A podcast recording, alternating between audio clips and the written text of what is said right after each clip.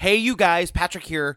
Be sure to stay tuned at the very end of today's episode for outtakes from this week's recording.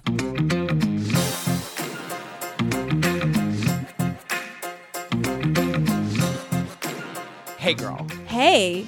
Uh, we need to check in. Oh boy. First of all, Yeah. There's a Daisy ghost story. Okay, here's the thing. Are you okay? I'm okay. I'm afraid of like talking about it on the podcast because I feel like people are going to think I'm making it up for the podcast, and I'm not. This is real. This is really happening. I don't know anything about this. You know what? I had to find out about it on Twitter. Resent on our shit shared. Twitter. I know. I was like, what? Oh my god. All right, here's what happened. So we put Daisy to bed, you know, and we give her milk. She drinks like milk in a sippy cup to go to sleep in her in her crib. Typically, what happens is like we'll put her to bed, go start the Golden Girls. We don't get too far into the Golden Girls because mm-hmm. we know she's gonna call me. So this night, it takes her a few minutes to call me, and I was like, oh, maybe she fell asleep. And then I hear, Daddy, Daddy. So I go in. So like I give it a minute, and then I go in, and I'm like, Hey, baby. I'm like, What's up? And she goes, and she literally, her, her, her eyes are closed, like she's asleep, and she goes, uh, "Oh, I want more milk." I go, "Okay." So I go to like take the milk, and I walk. I, as I'm walking over there, she goes, "But Daddy, it, I didn't call you. It wasn't me." And I said, Full body chills. "I said, who was it, baby?" And she goes, "The other girl, Daddy." Yeah, there's a girl now. There's a man and a girl. Yeah. Yes.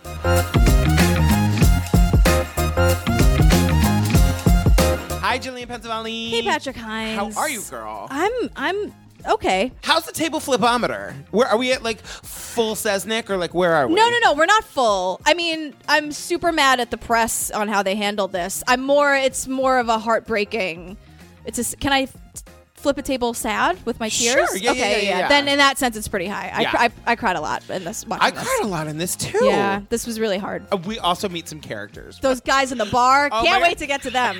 oh, I loved it. I loved right, it. What are we talking about today? We're talking about the witness. Exactly what was it you heard? Save me, save me. Didn't this frighten you or shock you? No.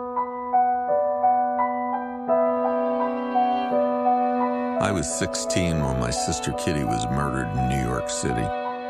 For years, I avoided the details of that night, but it's worse not knowing the truth. The Times story was seen as proof that New York City was uncaring, and my sister's been the symbol of bystander apathy for decades. No one investigated the 38. No one followed up on it or anything of that nature. Was it worth all the attention it got, or was it a media creation? It's a fascinating story. And undoubtedly sold newspapers. I heard somebody saying, help, help. I called the police. You called the police. Always. The story doesn't make any sense to me. I'm sick of listening to people tell you 38 people stood by and watched. That's not so.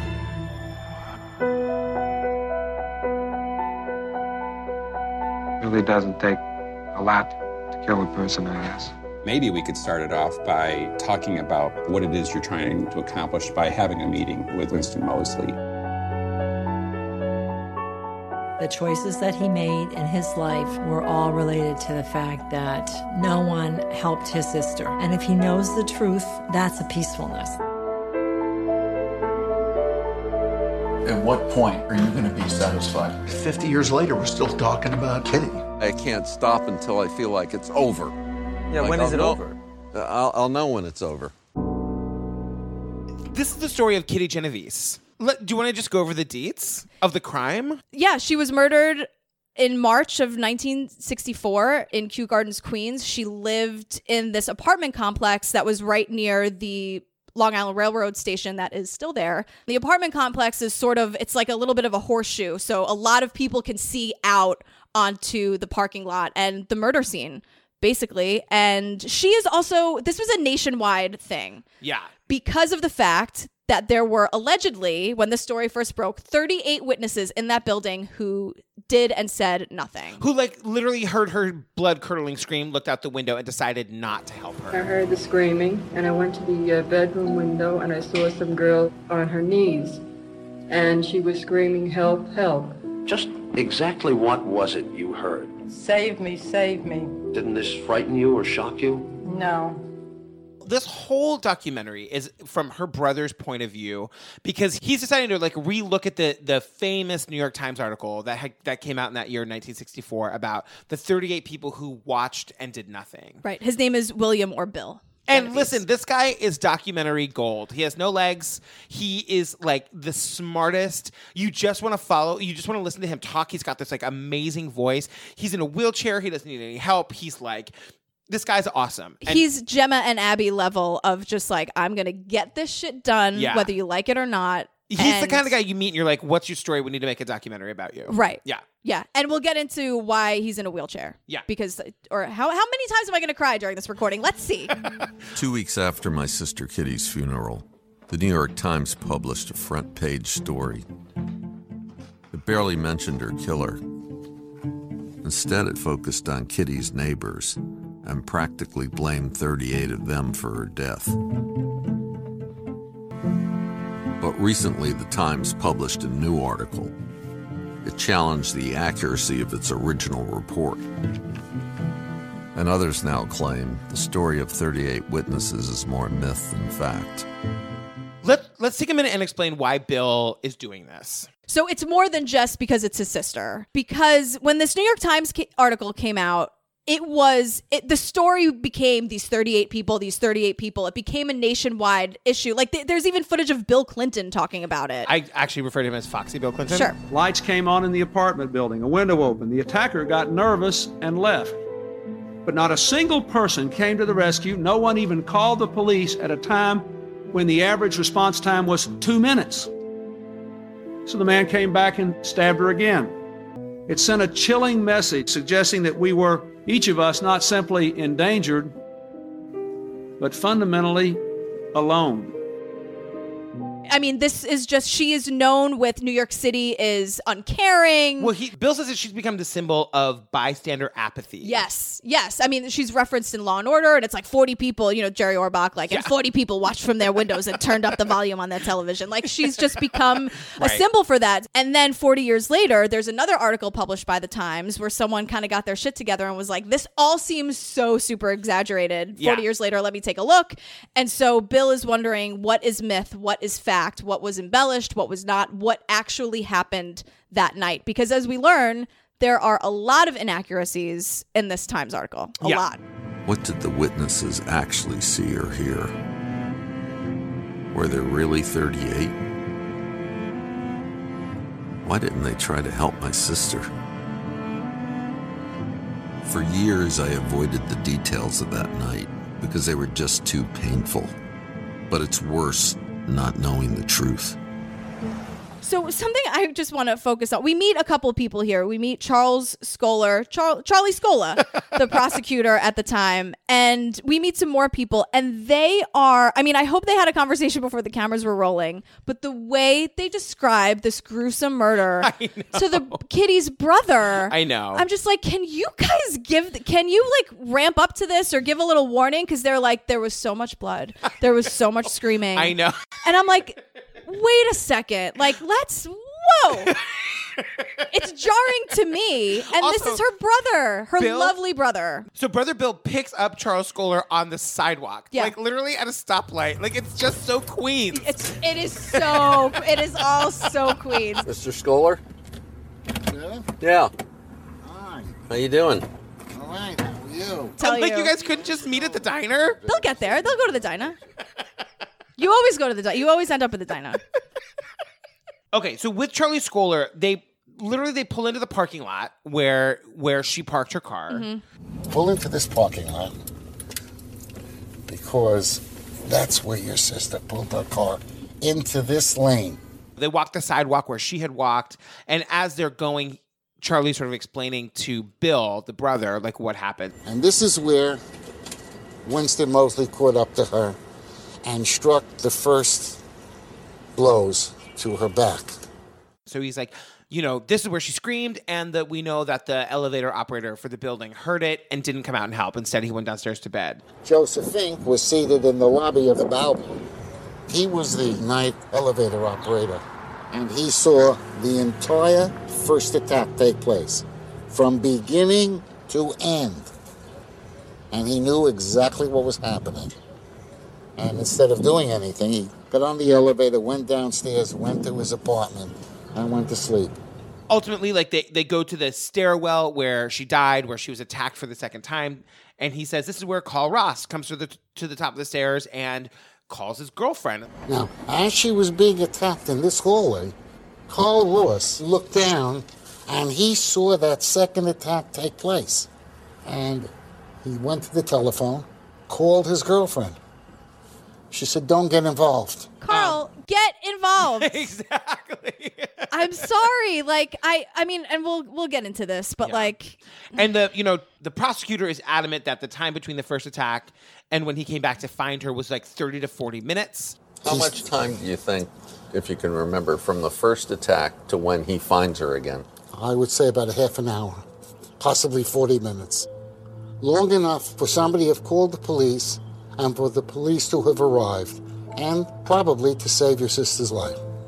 all of this will be proven untrue later Yes. So Bill the brother decides in, in order to investigate this properly, he has to track down the people who testified uh, in the in the trial. And like also he's learning these things on the flight. His family doesn't know anything about Yeah. what what really happened to her. Mhm.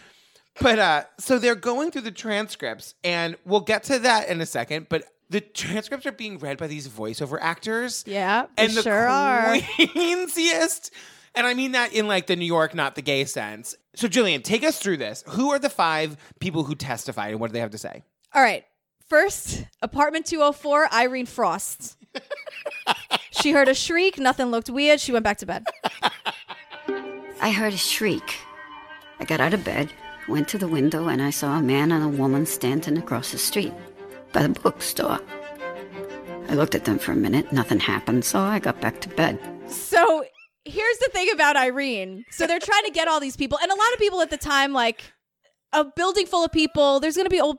and Yeah, the of Queens is especially that area. It's just filled with people who've lived in the apartments for 45 years. Yeah, exactly. So even at the time, it's like these people were pretty up there. So Irene, what he's trying to track down Irene. So he finds like her son or whatever. He finds no, he somebody. finds the son of her former employer. Yes. Yeah. Who drops this bomb. Irene stole, I don't know how, I don't know what, a hundred thousand dollars from her former employer. I know the name well. My grandfather didn't know much about running the business, and apparently I, Irene stole several hundred thousand dollars from him. And William's like, oh, interesting. Is she alive? And the son's like, oh, she's long dead. Now, do you know if she's alive or dead at this point? Oh, she's long dead. And in his inflection, it's like, and nobody misses her. Like, whoa. And then there's this image of like, there's a picture of her in the newspaper, and it was like, excellent secretary. And it's like, excellent at money laundering. And like, Exactly. Oh my God. Oh, so she's- she she's off the list. She's not going to help us. Uh, next person, Robert Mozer, apartment seven fifteen. he's the one who, this is so Queens, hollered, get out of there. I saw this girl at the bookstore, kneeling, and this fellow had her down, bending over her, and I hollered, Hey, get out of there. Who he says the guy ran off like a scared rabbit. And he jumped up and run. He ran like a scared rabbit. So he at least was what saw he saw something and said something. It's true. Unfortunately, that was not adopted in New York City until decades later. Yeah, exactly. Um, but he died in 1971. Up next, Andrée Picq. I can't do a French accent. I cannot do it. neither can the voiceover actress who does this voiceover. Can it's we- horrible. Can we talk about the fact that in my notes I said Frenchie with a photo of JFK and Jackie O? I know she's. it's this woman is like on the tarmac with JFK and Jackie O, just like chilling. And they're like greeting her. it looks like like they're saying hi to her. I'm like, Andre, what are you doing living out in Queens? Andre. Anyway, she saw everything and uh, she was scared, frozen at the window. So she was a, a big old no help. I was still at the window, scared, kind of frozen. Like, can't you just see this image of this like gorgeous like bombshell flight attendant, like cigarette In black her and hand? white, right? Yeah, exactly. Totally in I black- was seeing it in black and white. And raining. Suddenly it was raining just in her window. I heard the last two screams, and that's all she said. I know. Thanks, Andre. She did nothing. Thanks for nothing. Died in 2002. Okay. Uh, okay, next. Oh, I love this part. My I know. favorite person. Okay, Sophia Farrar. So she, we don't get her apartment number. No. But we do like see her testimony. And we Yeah. learn a bombshell here. The bombshell being Kitty didn't die alone. No. Everyone, it had been reported in that New York Times story that Kitty had died alone in like a pool of her own blood at the bottom of those stairs. But no, that's not true. And Bill doesn't know. This is news to Bill. So, sorry, what happens? So first, we don't meet Sophia. We meet her son, Michael. Oh my God. I love him. He's what you like. That's Kew Gardens. Current day, like present day Kew Gardens. We got Michael. My mom, she really liked Kitty, and you know she can't get around no more. But I spoke to her, and she told me stuff that I couldn't hear when I was younger. What happened and all, and we'll get into that later. Michael's mother was with Kitty at the bottom of the stairs when she died. Right. So he takes him to the bottom of the stairs and he says he compares it to the smell of a butcher shop. There was so much blood that it smelled like a butcher shop. You could actually smell the blood. You know, it's like something you don't forget. It's like walking an old butcher shop. How you could smell that, the, the human, the meat. It- you know, it, I have to imagine that some something there was a conversation before the camera started rolling between Bill and anyone he spoke to that was like, I need to know. I'm doing this for closure. Yeah, Don't yeah. hold back. But I, I feel like and as we as the documentary goes on, this was somewhat, I believe, cathartic for Bill. Yeah, for After sure. so many years of knowing nothing, I think he needed to just like just just lay it on me, uh, kind of like a band-aid. Like, let's just do it for this Yeah. documentary and tell me all of it and I gotta I need to do this. Yeah, I agree. Um, so he he says he's going to try to get his mother to talk to Bill And why doesn't she want to? because she already she talked to one paper. Oh my god, the look on your face! I thought I said the wrong answer. No. Yeah, she talked to one paper. My mom spoke to one woman from a newspaper back then, and she told her what happened. And the woman says, "You know, would you do that again if you had to?" And my mother says, "Certainly, of course." When the paper come out, it says my mom said that she would never get involved with it, and that's when my mother says, "It don't pay to talk because they twist what you say."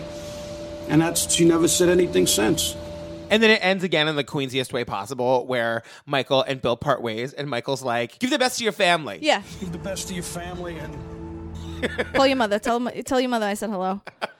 My dad used to go to a restaurant in Queens, right on Queens Boulevard, that has since closed down. It was called Joe Abbracciamento's. It was the best. My I, we, Mike and I had our rehearsal dinner there, and down the street there was a cigar club. Oh God! It's the most Queens. It looks like it had the, the decor of Joe Abbracciamento's hadn't changed in years, and I loved it. Like that, give me that kind of Italian restaurant, you know? yeah. But they used to say if if guys if guys would leave and go over to the cigar club, they'd say, "All right, I see you over there." And so that like this is this is real, you guys. I I've lived this. Sorry, see you over there. Say hi to your mother for me, all right? I'll see you over there. That's how they do. See you at the diner. Okay, so at this point, Bill Billy decides that he's going to track down the 38 witnesses. So this is different from the people who testified. Bill needs Bill wants to track down everybody he can because he goes through this beautiful moment where he said that he and Kitty were really close and she was always there to answer his questions and he just needs to talk to anybody and everybody. Yeah. So he goes through all the files and witness statements given to the New York Police Department at the time. He now has those files. Most of them are unreadable. The names are redacted, but who he can find, he tracks down. Yeah, And there were 38 names right. that he collects. So now he is on the hunt to like meet these 38, as many of them as are still alive. Yeah, whoever He's- he can. Yeah. So who does he meet first? Lynn and Todd Tilston, apartment 214. Lynn, I presume. Yes, Bill, I presume. Yes, and you're Todd. Todd. And what happens? So first she goes that Lynn says that she felt it was a safe building, but then also throws in that there was a fear in the building. okay. Um, so according to Lynn, though, she heard one scream that woke her up. And kind of, you know, when you hear something, you like wait to see if there's anything else coming next. Especially in my house. Oh God! Especially no, you run, you run out the door, and she didn't hear anything else, so she went back to sleep. So now Bill is like, um, no. According to the police, you and your mother told them that you were quoted talking about some guy named George, and there was all Right. this screaming. And Lynn is like in the "I'm sorry, what" camp, and it's like I said no such thing. I have no idea who George is, but I I never heard of Mm. anything like that. And as far as I know, Mama was asleep. Yeah. That is shocking. And then it dawns on her, holy shit, I'm one of the 38 people the Times was talking about me and my mother. Right. Do you think you were one of the 38 that were reported to have done nothing? I, I suppose I could be. I could be counted in with that. Hmm. When the because police- I woke up, Yeah. I looked out the window, and I went back to bed. Now, as the viewer, you're realizing, hold on a second. Yeah. It sounded a little much before. Yeah. And now this is starting to unravel. Um, the next person she meets has the greatest name uh, in all of humankind, Hattie Grund. Hello. Are you? You're Hattie? Yes. Hi, Bill Genovese. Nice to meet you. How you doing? nice strong grip. Come on. And I actually wrote in my notes, oh my God, she reminds me of every one of my mother's older lesbian friends. Perfect. I don't think she is a lesbian. I Yeah. think she's just from Queens. I think sometimes it's hard to tell the difference. Um, so she claims that she called the police. I heard somebody saying, help, help, from what I recall. And then I called the police. You called the police? Always. And they said, we already got the calls. Hmm. I didn't even finish my statement. And they said, we've already gotten a call. And she says, no, I, yeah, I called the cops and they basically said, don't worry about it. Yeah, we, got, this covered. Tons of calls, right. And she was like, um, okay. Okay, bye. So then Bill, in his brain, is like, well, wait, did she really call the cops or did she just invent a story that she could live with? Mm-hmm. After hearing Hattie Grund claim she and others called the police, I requested the police log of phone calls from that night. The only call they list is from Carl Ross, well after Moseley was gone. Did the police fail to log the calls? Or did Hattie just create a story she could live with? Carl Ross, the one whose girlfriend said don't get involved, he did call. His call is logged. Yeah. But nobody else. And so Bill is kind of thinking like things are not really adding up here. Right. So at this point, we take a little bit of a left turn and get some background on Bill. Yeah. So Bill is a legit hero, not just for what he's doing now, but um, after Kitty. Cause so remember, Kitty died in 1964. So after that, Vietnam was in full swing, and Bill had a lot of friends who were not, you know, he saw them as as you know apathetic bystanders, as he said, and he didn't want to do that. He didn't want to be, you know, one of the 38 witnesses who stood by and did nothing. He enlisted in the Marines and he went to Vietnam, and like so many people, he came back with injuries. Yeah. Yeah. He, I think, stepped on a landmine. Mhm. Uh, and that's how he lost his leg. So we get that piece of information there. Doesn't that like just tell you what kind of character this person has? Yeah, and like, and also like, it seems like he met his wife after. Like, we see his wife and we see his kids at different points. Like, it seems like they've, I don't know, like she married a guy with no legs. Like, these are wonderful people. Yeah, who's just like this man needs closure, closure, and I love him, and like hopefully this will help. I think he's looking for the ultimate inner peace. The choices that he made in his life um, were all related to the fact that no one helped his sister. And if he knows the truth, that's a peacefulness. I mean, I'm hoping for Bill that there'll be closure. You know, like he didn't lose his legs in Vietnam for nothing. So at this point, we he decides to delve into the original New York Times story. Yeah, now so we're done with the witnesses for now. Now we're in the journalist Exactly. arena. Yep. So the the article was written by a journalist named Martin Gansberg, and his editor was Abe Rosenthal. Yeah, even though Martin wrote it, Abe was credited with breaking the story. Like that's how big Right, time Abe. Rosenthal is. And like this is a guy you do not fuck with. Like everybody is terrified apparently of Abe Rosenthal. And Abe Rosenthal is also he wrote a book called 38 Witnesses. I mean, he is he's doubling down on this story. He he is for real. Well, This story has never died. I still get mail about it. People write theses about it. There are lectures, seminars in universities. They are obsessed by this story. So Bill goes to see Abe Rosen- Rosenthal, Mm-hmm. Mhm. and I also, first of all, Abe Rosenthal like works in an office that I just my husband wants to be buried in. Like it's just like floor to ceiling books and Yeah. crossword puzzles and right, just, like, organized old mess. no- That's what journalists do, as we've learned in all these documentaries. They just have piles and piles of their papers and books and research just everywhere, and they live in it. What'd you say about the guy from the Keepers? He would have a sign on his door that God bless this mess. totally. So listen, if there's one thing that Abe Rosenthal doesn't have time for, it's anybody's shit. No. No. Okay. So basically, he like sits down with Abe Rosenthal, and Abe basically again recounts the story, and Bill at this point is skeptical and tries to like make some of his skepticism known. And Abe Rosenthal just like shuts it the hell down. Shuts it down. He's basically, without saying it, saying like, "Don't you know who I am? I'm Abe G.D. Rosenthal, and you're in my office. Facts or not, I'm Abe Rosenthal." Well, where did the number 38 come? I wonder, was it synthesized somehow to make a big impact? No. So that we could get a positive, I mean, for a positive I'm telling result. You asked the question. Yeah, I'm yeah. telling you, I can't swear to God that there were 38 people. So basically, Abe Rosenthal is not taking anything back. Nope. Even though 40 years after that original article was written, there was a, like a recanting of the story. But okay. Right. So the next person we meet is Joe, DeMay. Joe DeMay, Kew Gardens resident and amateur historian. Man after my own heart. I sat down and I read through the article, and when I was all through, I thought to myself, "What the heck? This this can't make this doesn't make any sense at all." But he's also like, uh, uh, hold on a second, New York Times from 1964. Let's go through this point by point. Exactly. And he does. And he, He says the original article was full of holes and inaccuracies. 38 witnesses. mm, he's like, not so much. He reads, the, they show us the first paragraph of the article. And it's all, uh, the graphics have it all scratched out. So I the- loved the- it. Yeah, I know. I was thinking I about you in that. loved Yeah, yeah, yeah. so they the, the first paragraph reads For more than half an hour, 38 respectable law-abiding citizens in Queens watched a killer stalk and stab a woman in three separate attacks in Kew Gardens. That's a log line for a fantastic movie starring Jimmy Stewart. However, Exactly. is it true? Not really. no. So what do we find out? So th- what Joe tells us, and a new term I've just learned, uh, he calls them ear witnesses, not eyewitnesses. Right. Well, it turns out there weren't 38 eyewitnesses at all. The witnesses to the case, with one or two exceptions, were ear witnesses, not eyewitnesses.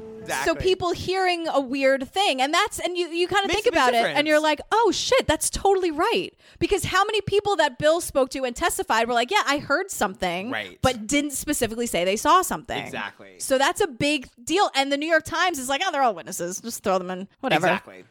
The other the other major thing is that it you know it wasn't a half an hour; it was minutes. The whole Mhm. thing lasted maybe five or seven minutes. Mhm.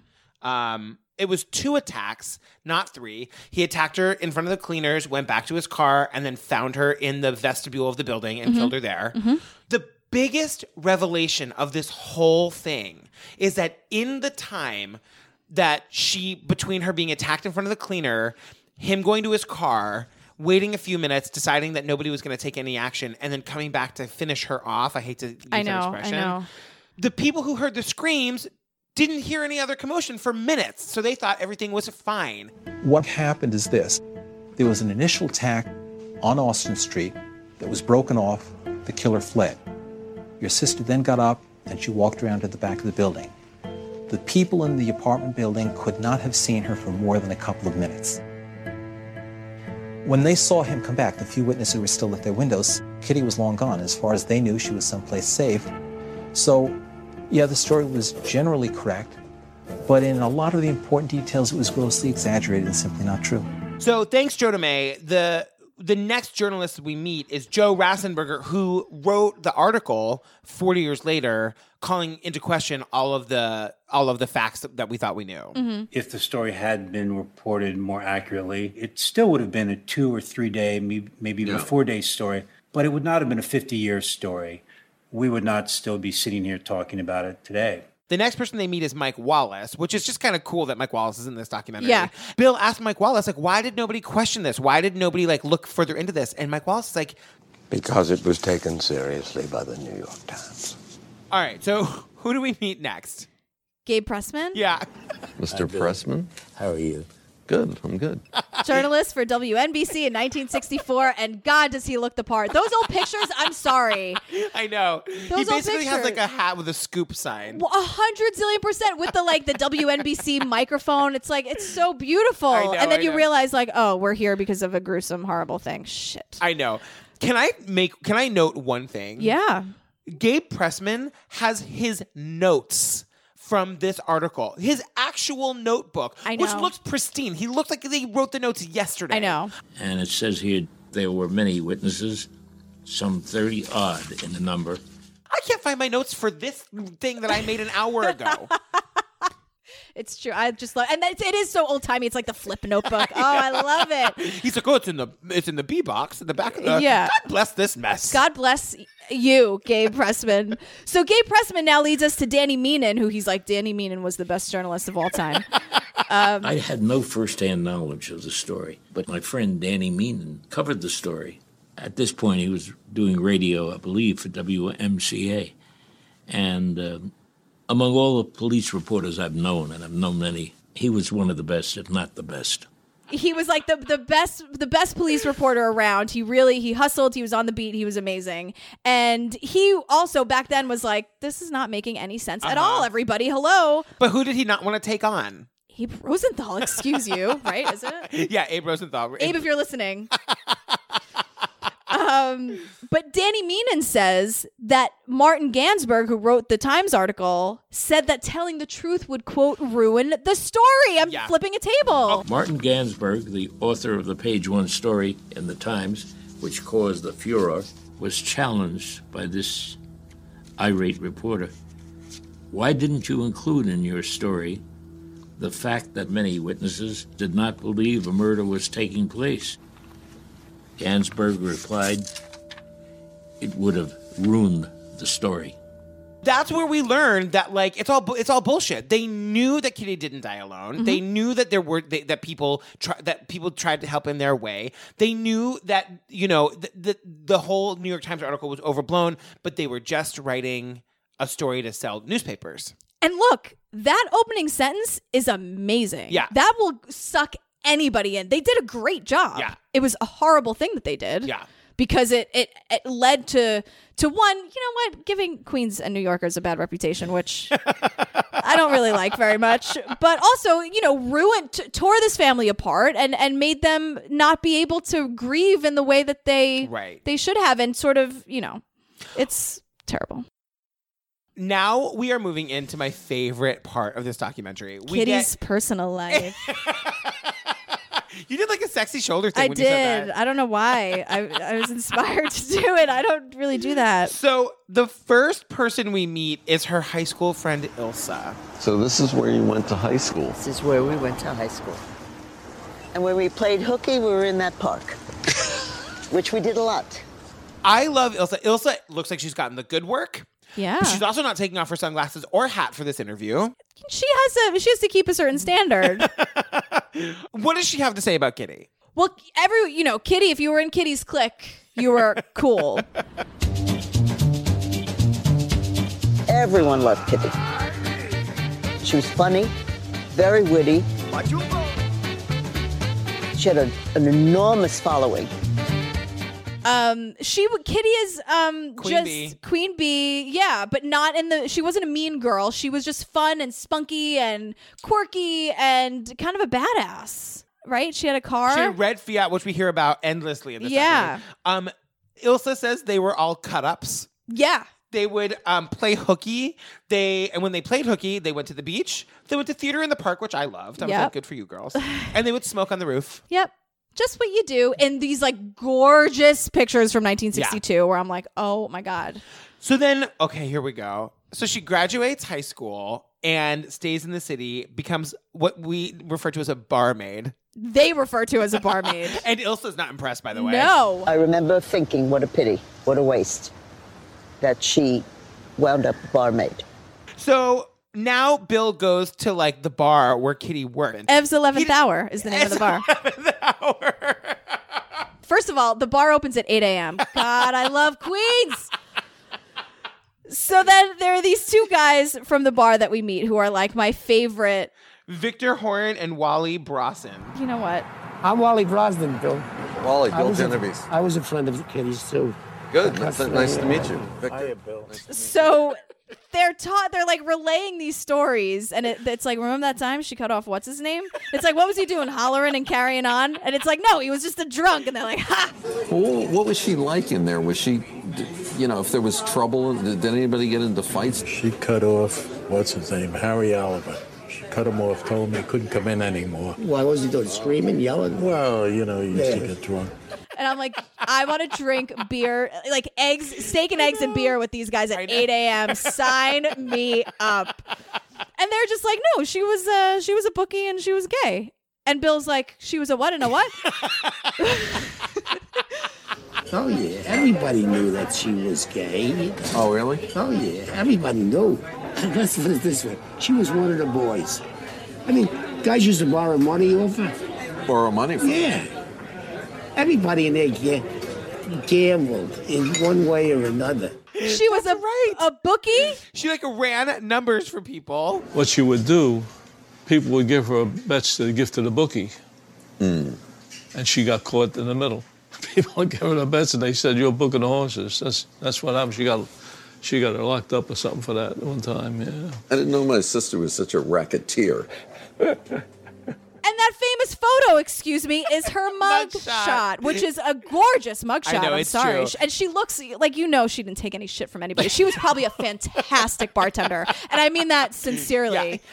She you look really serious. I when you said am. I am because I know. I just feel I, she and I. I think sort of bartended in the same way. We gave a heavy hand and we didn't take any shit from anybody. Heavy hand meaning you guys got strong drinks Exactly. from me behind Come the see bar. us at our happy hour. Woo! Um, sorry, did you say Kitty was gay? Yeah. At this point in the documentary, we find out that Kitty was a lesbian, and I and I and, and everything was right with the world, and everything was goddamn right with the world. Why do you love that so much?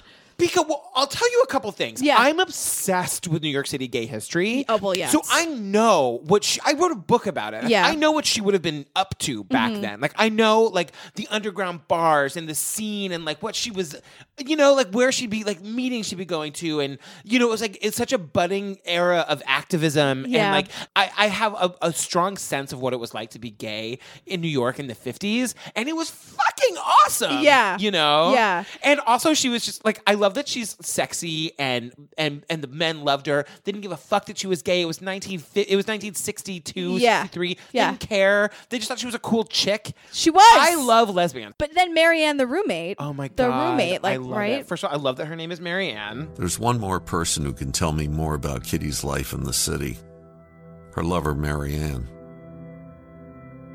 She used to come to New Canaan with Kitty on weekends. I assume they were just roommates. After Kitty died, we never spoke to her again. There's such a sense of sadness in this part to me. Oh my god, I was sobbing. So Bill tracks down Marianne. Yeah. And Marianne agrees to like be in an interview recorded, but she doesn't want like a camera. Okay. So there it's just an audio interview. And they do this like beautiful animation. I you know. know. the animation in this documentary is out of this world. It's so so so good. Yeah. And so Bill asks her how they met. Kitty's got the moves. Kitty's got the moves. Yeah, it's a very sweet story. Marianne, I, I was always curious how did you and Kitty meet? It's either the Duchess or the Sea Colony. I don't remember the name. I was sitting at the bar having a beer, and this woman comes up to me and said, Don't I know you from somewhere? I said, Well, no. So Marianne tells Kitty where she lives, and Kitty at 74th, 74th and Broadway, Broadway. and Kitty like finds the payphone and like calls her from the payphone. And she's like, "Hey, I'm downstairs." I'm like, that is so Sexy. sexy Yeah, and yeah, like yeah. romantic, but in a badass way, where it's like, "Hey, I'm downstairs. Like, let's go." And it's like, "Oh my god, she's downstairs!" like, I would get so giddy. Like, what a and what a gesture to like make the effort, find the payphone. Like, guys, let's Yeah. get back to that. Yeah. Call me from a lesbians knew what was up. Call me from a payphone once in a while, Mike. God. I fell very much in love with her. Mm.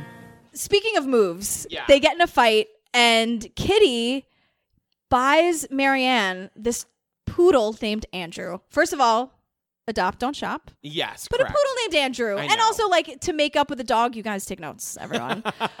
so they have this dog, and it's like Kitty and the roommate have a dog, right? So after Kitty dies, um, the father says to Marianne, I want the dog because it was Kitty's. And Marianne, you don't see her face, but you hear on the recording, she was like, I told him it's my dog. And it was. And it's like the only thing she has left of Kitty. And Kitty, like, the reason they have the dog in the first place, it's like, oh my God. She wakes up on Thanksgiving. Thanksgiving afternoon, I woke up.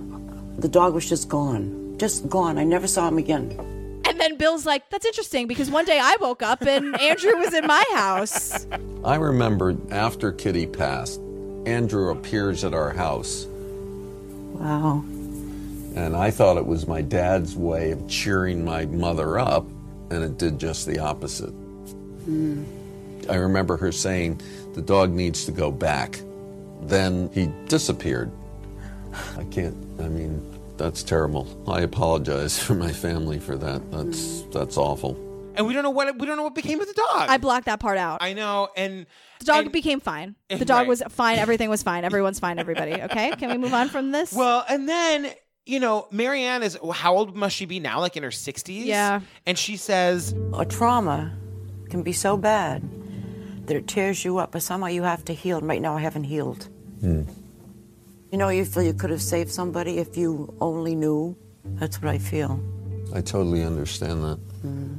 she still hasn't healed. she slept with her shirt for a long time. She oh said. my god, it's so Brokeback Mountain. yeah, I can't. it's really, it's absolutely. De- it adds the the whole thing is devastating without this, and then it adds a level of devastation where you're just like, how many lives did did not only the murder affect, but the the aftermath of it and how the Times covered it. Well, why don't we get to the murderer? So the murderer's name was Winston Moseley. Here's here's some things to know about him. Winston Moseley was arrested five days after my sister's murder while stealing a television from a house in Queens. This time, a neighbor was good enough to intervene. I love that Bill sneaks in the line where he's like, "Oh, the neighbors at least called the cops on that one." right? And the cops, the prosecutor, all the people who were there in the time were like, yeah, he's icy, Yeah, one of the most bloodthirsty killers I've ever met. manipulative, Right, and smart. manipulative, yeah. I mean, just the, the usual, right? So he gets arrested for stealing this TV, and that's how they're like, "Wait, he kind of looks like that guy that we think killed that lesbian." Somebody brought in this small, meek looking black guy, and they brought the prisoner up to the detective office. One of the detectives got an idea. He said, Hey, you know, that guy looks like he could be match the description of the, the person who killed Kitty Genovese. Some smart cop, Yeah. like put it all together, Exactly. And because you guys, the technology there wasn't like let's run him through the system. Like Right. you just sort of had to eyeball it, and he did, and it, then thank you for that. And then it goes through his like the killing from Robert Moseley's perspective. He also confessed to killing Annie Mae Johnson. Right, another person two weeks before he murdered Kitty, and it, we I don't want to describe it because it's can't. so I can't. horrific. But like the manner in which he killed her and then burned her house down Mhm. while she was still alive. I mean, Mhm. it's it's so and with her family in the house. exactly. This is not this is not a crime of passion. No. This is this is a person. He even said one he admitted everything he described the Kitty Genovese murder and he even said in court he was like I felt I wanted to kill a woman so I went out and killed a woman. Yeah. And looking at everyone like why I don't understand why that's weird. And it's like because you're you're just a monster of a person Yeah, yeah. who who does this. He goes out and and has urges to kill people. Then in 1968, he escapes from prison, and they and Bill says he terrorized Buffalo. He for four days. Yeah. He broke into houses, raped a woman at gunpoint, and took hostages when the FBI closed in. So Bill tries to get an interview with Winston Moseley. Winston Moseley just says, "What does he say?" Nah. I don't feel like it. The reason I don't want to be exploited anymore. I'm tired of being exactly. exploited. Are you? Yeah, yeah, yeah, yeah. He also like uh, claims to have been like cured of his craziness. Well, he has a sociology degree that he got in prison. exactly. So, so he's he's also b- been up for parole and denied several times. 18 times. Not into it. Can you imagine what Bill Genovese had to go through to get to that point in his brain where he's like, I want to sit down with this guy? Right. What? Yeah. And then the most enraging thing in the entire world happens when Winston Moseley's son Stephen agrees to like a meeting, and they they meet in a hotel room.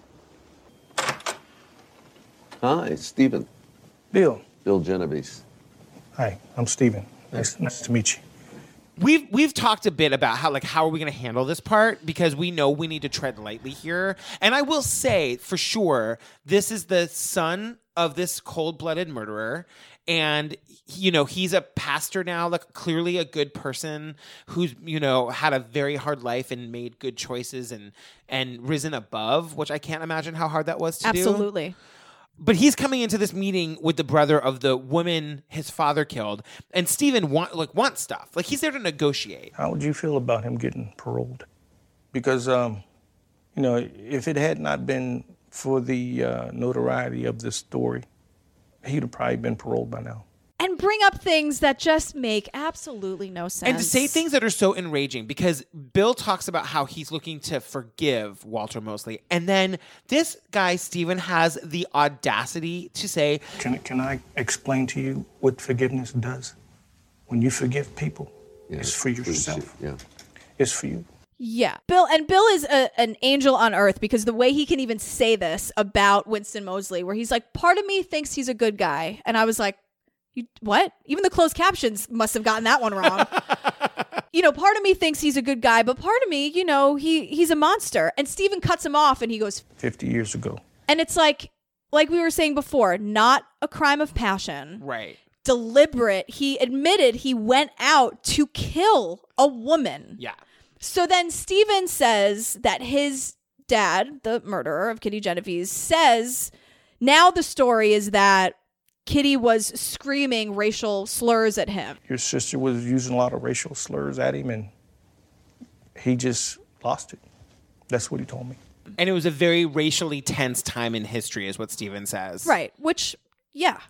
True. Absolutely. It still is. Right. Yeah, absolutely. But with all the 38 people, Right. especially these ear witnesses, like that was never a thing. And this is just one of the stories that Winston tells. We'll get to a couple more. Yeah, yeah, don't yeah. you wor- don't you guys worry. So Bill like takes a breath and says, Do you realize he killed another woman?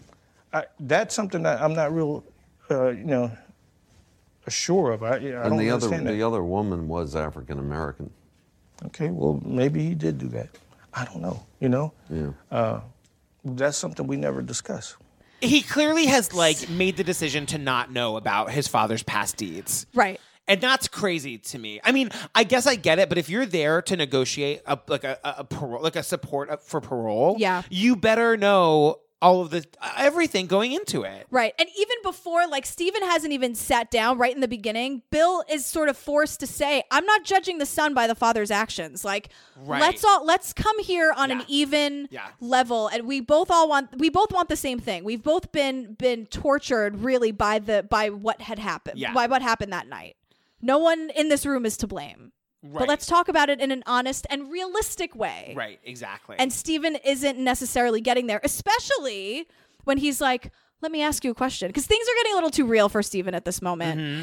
And he asks Bill, From what I've understood, there was a Genovese crime family. Are you related to the crime family of the Genovese? No, not at all. I've always uh, been told that that it had been the, the crime family that was, No, it's, you know, it's true, that Kitty truthfully, was from. Stephen, between you and me, it's not true. This was such a Bravo TV moment. I was like, what is happening? and that he was warned, Stephen was warned by members of his family. Everybody in my family says to me, you know, you're crazy. You shouldn't go there.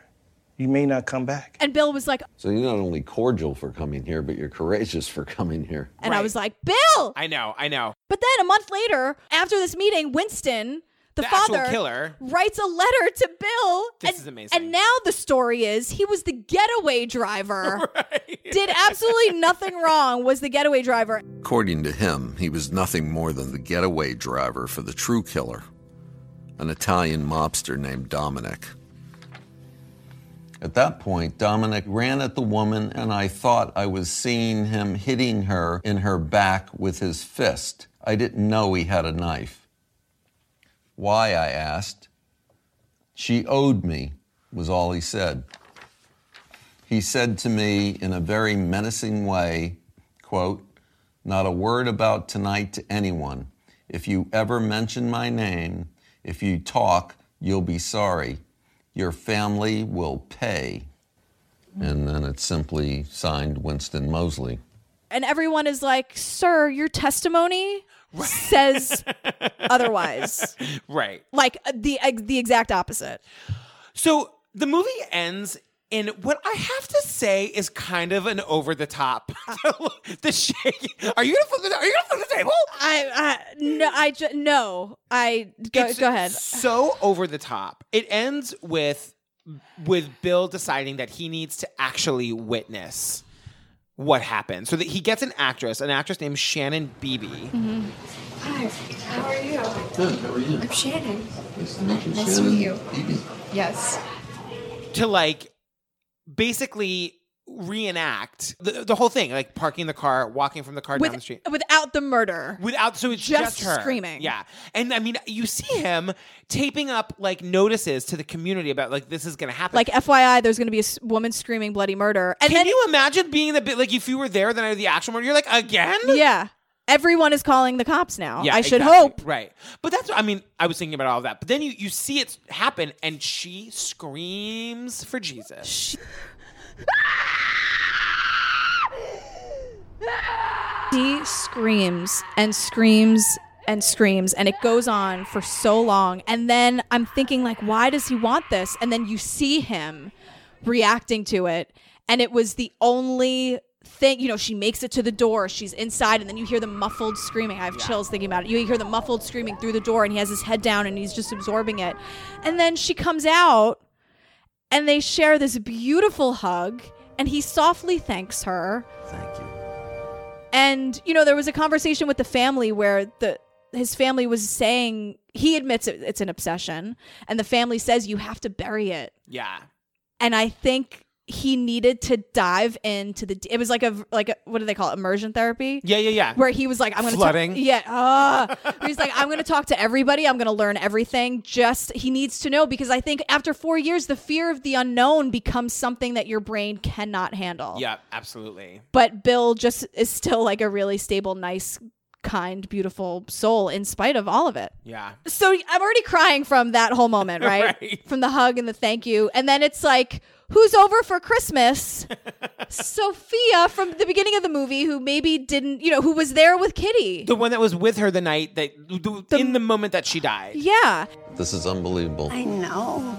And Sophia is like in her 80s. She's so with it. She's like so down to talk and Yeah. share stories. Then you see them like gi- like giving pictures of like Kitty's nieces and nephews to her so she can see what they look like. I mean, it was Yeah. a wonderful ending. Yeah, so wonderful. And she says, you know, I hope Kitty was knew that she I was wasn't there, alone. yeah. And She was my friend, and I knew she was hurt, and I, I and she needed help. Right. That was that was my reason for flying down those stairs. I only hope that she knew it was me, that she wasn't alone. it just ends with like everyone coming together and and finally moving moving forward i think for for the first time since 1964 for a lot of these people Yeah.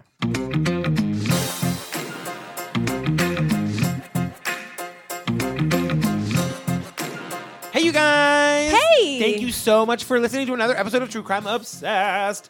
Um, we would love it, love it, love it if you would rate and review us on iTunes. yeah We got a really interesting review that you guys can check out if you want to. Yes. And react if you feel like it. Yup. Um, follow us on Twitter. We are at True Crime Obsess, no ED. Nope. but the website is True Crime Dot com. yeah Where you can find all the episodes and all of our the rest of our social.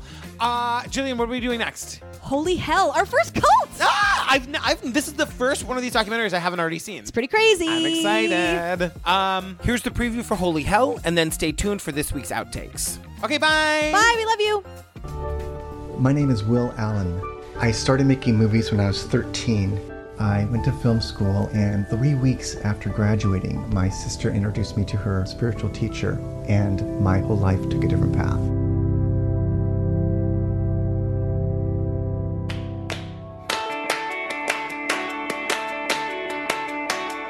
It was the middle of the 80s, and we wanted something different.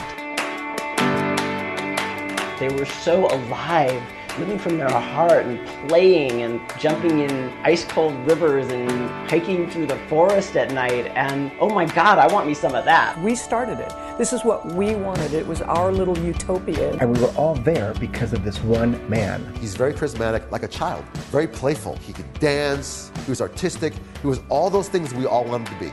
He was just this beautiful, silent entity.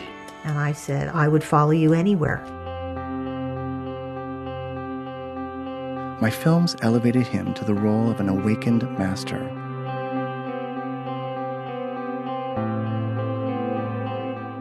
He spoke as if he had gone into the cosmos and come back. He said, What are you willing to give up to know God? It's not like we were forced to be there. We wanted to be there.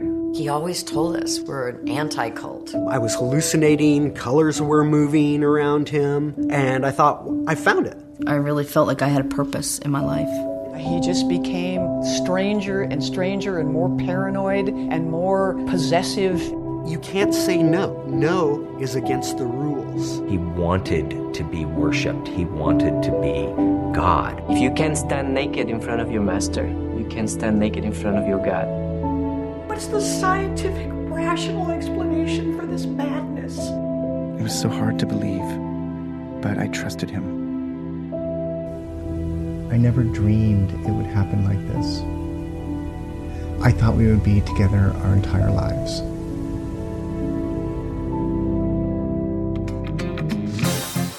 You want to hear something insane? Yeah. My mom, her name is Barbara.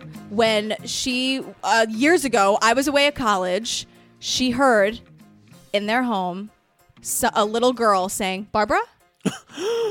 and she, in her, in, in her head for a second, she was, it was a total mind F because, like, I was away, I was, you know, in the Bronx at Fordham, and she was like, what? And my uncle's uh, wife was staying with us at the time because they were, like, traveling a lot. And my mom was like, Kim?